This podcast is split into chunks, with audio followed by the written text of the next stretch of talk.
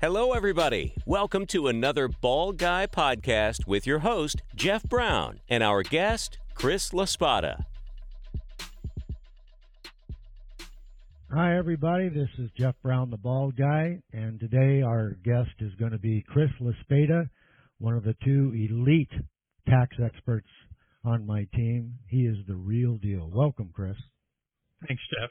As always, thanks for the kind words.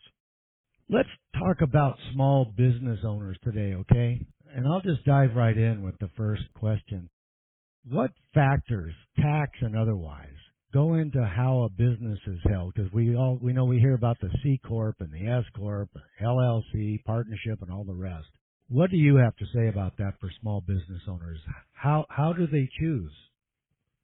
Well, well typically you have to ask them questions on what they're trying to achieve. What what is their goals and objectives? So for example, the person that wants to just start their own business, whether it's going to be their main source of income or even what they would say a side source of income or secondary income, is you want to get an idea from them about their liability. So when you talk to them about liability, you say to them, you know, what is your potential liability in this in this new venture? So a lot of times everybody might start to lean towards the sole proprietor because they see that as a very easy formation. It's you don't have to do a lot of paperwork and it just goes on your personal return. You know, nothing really changes a whole lot. But in our mm-hmm. practice, when someone comes to us in that situation, we're typically re- recommending that they do an LLC, even if it's a single member LLC. And it doesn't change how they're taxed. It doesn't change what they file, but what it does is it gives them that protection to limit their liability inside of that activity. So, for example, you don't want to have all your assets available in case of a problem if you're a sole proprietorship. At least if you're in a limited liability company, only the assets inside that company would be available if someone was to bring an action against you. So that's sort of the biggest thing that and that's the smallest scale that we see is should we have a sole proprietor or should we have a single member LLC? And a lot of times we're always leaning towards single member LLC just for that legal protection. Again, not changing anything tax wise, but that's that's where we start. Now, then once you get to LLC, there is options. So if it's a multi-member LLC, it's generally taxed as a partnership unless unless you elect out of it. An LLC can be can elect to be taxed as a regular corporation, and then it can take that election from a regular corporation and do an S election and be taxed as an S corporation. So you can have an LLC that can be taxed as an S corporation if they want to do that. So now the conversation shifts to, okay, I'm an LLC. Why would I want to uh, be taxed as an S corp or maybe I'm just going to form an S corp from the beginning. And the reason that S corps are very popular are clients look at that as a way to potentially reduce their self-employment tax. So, for example, in an LLC, whether it's single member or multi-member, the net income from the LLC is subject to regular income tax and both sides of the self-employment tax, which is 15.3% up to I think this year they just raised it to $128,000 is the Social Security limit this year. So in small business, owners are trying to obviously pay as less tax as possible, and they they find that an S corp can allow them to do that because while they're required to pay themselves a salary as an S corporation, they can pay themselves a reasonable salary, and that might be under their what their total taxable income would be inside an LLC. So what they could do is look at it as an opportunity to reduce their self-employment tax. So that's why S corps are very popular. They do have some more rules to them. For example, you can't have more than 100 owners in an S corp. There's some limitation on who's an eligible owner, but that's why S corps are another very popular entity. I touched on a little bit LLC being multi-member, and some people might say, well, what's the difference between that and a partnership? Well, a partnership, you can actually have a partnership that is what I would say is an unincorporated entity, still a separate entity from its owner. You can still agree to split profits and losses the way the partners agree on. Um, it's just less formalized than an LLC and has less ability. Like you can't change from a partnership. You can't elect to be taxed as a corporation and, and so on and so forth. That's Gotcha. that's only when you're an LLC. The other entity that you hear about is what about a regular corporation? And the regular corporation, you don't see many small businesses doing it. The only small business that I've seen do C corporations are taxpayers that are buying a franchise, and there's actually a way that uh, you can use your 401k dollars to purchase that franchise, but it has to be very specific in the formation, and the only formation that even can work in is a C corp. And let me insert something here based on what you just said about the very strict way you have to structure that into a franchise with a corporation. You don't want to try that at home. No, that's definitely something that you're hoping that the franchise is providing the experts to advise you properly on that because this does have a potential to have extra scrutiny, you know, from the IRS perspective that they they could be looking at these types of things harder because they know that there's more potential that there could be a problem with how it was formed and how it operates. Gotcha. Okay. Uh, now, now, did you have any more on that question before I move on? LLCs generally provide the most flexibility when trying to decide what entity you want to choose because S corps can be restrictive because everything has to be done pro rata, meaning that the allocation of income has to be per stock ownership and the stockholder distributions have to be per stock ownership. So LLCs has more flexibility in that area, which is why I think we see more of them than we do S corporations. Gotcha. Okay. Now, the second question wants to find out what changes do you foresee if personal or business taxes are indeed lowered significantly this year? Will will biz owners change entities necessarily? I think that's still to be determined. We have gotten questions about Trump's statements about possibly lowering corporate tax rates. So when he says he's going to lower corporate tax rates, the S corp owners are asking us, well, we're a corp, that means he's lowering our tax rates. And I say, well, not necessarily. So then what you could have is the S corp owners asking us, well, if the corporate rates are lowered, why don't we convert to a C corporation and elect out of the S status? So while that sounds like a good short-term plan to reduce your tax liability, it does have some long-term effects, especially if you were trying to go sell your business later on. So I don't think we're going to see a huge jump from S to C if the C corp rates are lowered. I think that's more intended for the bigger companies, the companies that are operating significant portion overseas. But it'll it'll be interesting to see how that how that does play out. I mean, if you do have personal rates that are lowered, you know, I think maybe you could see more people trying to start a small business, people having more money to invest. You know, so those changes I think you would see with lower tax rates. So let me be devil's advocate on, on one point you made. If the business owner has a C corp and it goes from 35% top rate to say a 17 and a half, which, which would be a compromise between what Trump wants and, and what the Congress is maybe going for. If it ends up to be that somewhere in the high teens like that, would it make sense to go from an S to a C because the the money, even though he pays himself a smaller salary, the stuff that he retains in the S corp, if I understand it correctly, Chris, is still Right. going to be taxed at his ordinary income rate. Uh, it's just that he's not going to pay Social Security uh, past a certain point and all that. Well, you still you So- could still have the double taxation issue of if a C corp wanted to pay dividends, you would still have those dividends where they weren't deducted as part of the net income of the C corp. So you have have a higher taxable income for the C corp, and then those dividends would become taxed at the personal rates. Uh, where in an S corp, yes, you're paying tax on the what I would call your share of the income that's on your K1, but your distributions against that are technically tax free because you're paying tax on all the pass through income regardless of whether you receive it or not.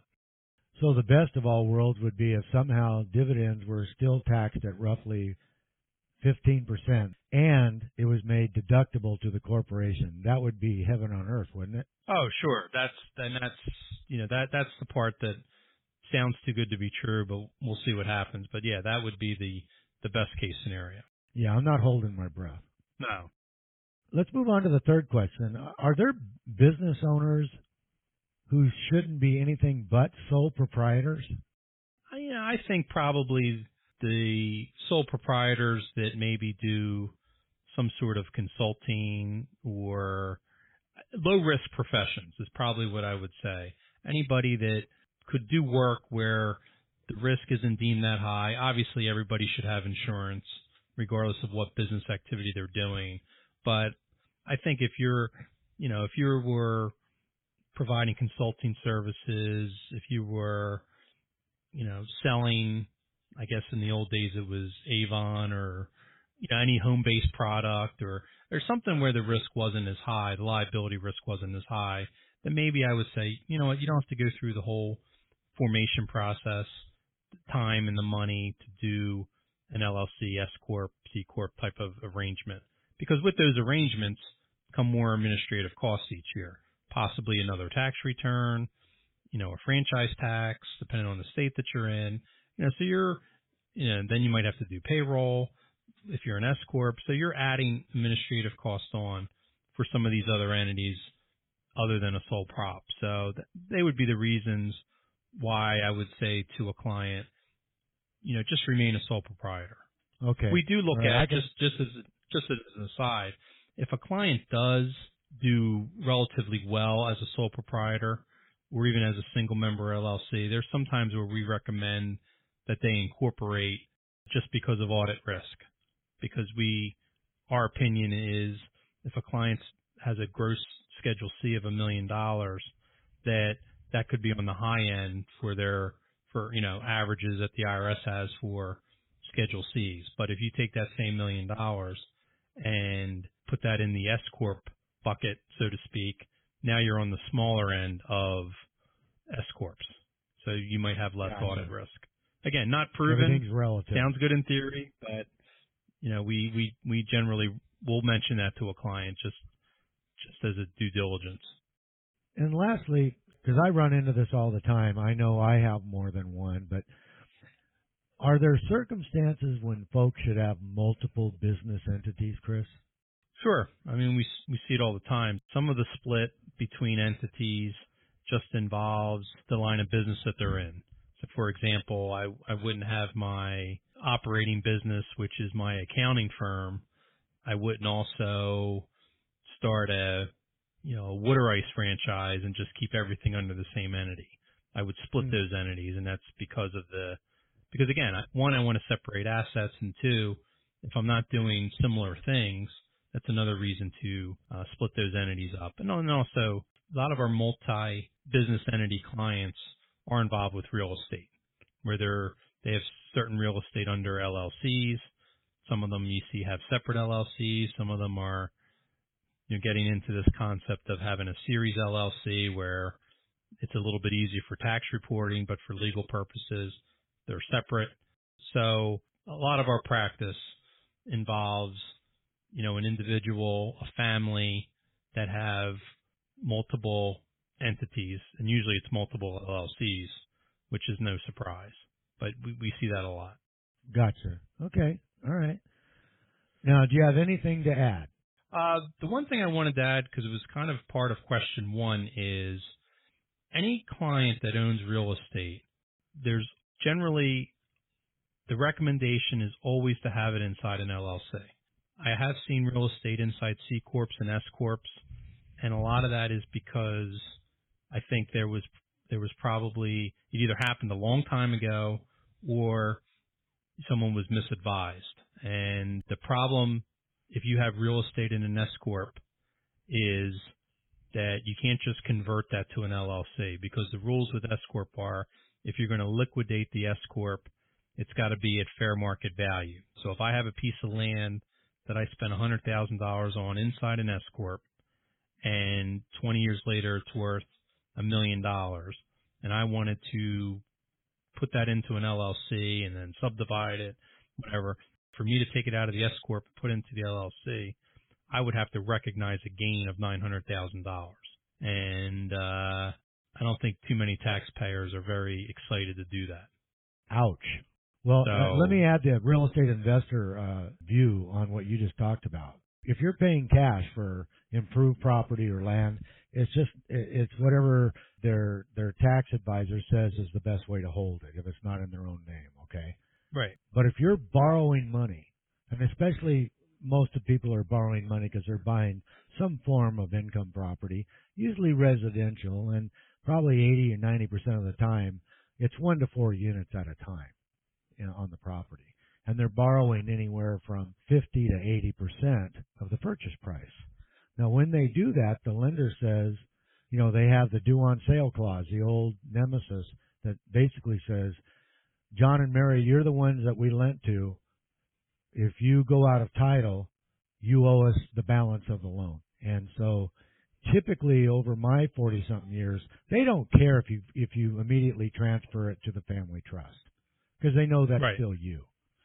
But if you've got an LLC, which everybody says to do it because of liability, the younger investors today, and I'll say younger meaning under 50, because the last time there was blood running in the streets because of this topic, Chris, was in the late 70s and early 80s when interest rates rose quite a bit and buyers were taking properties subject to the existing loan without notifying the lender and the lenders were foreclosing all over the country right and left. And nobody no lenders really doing anything like that now.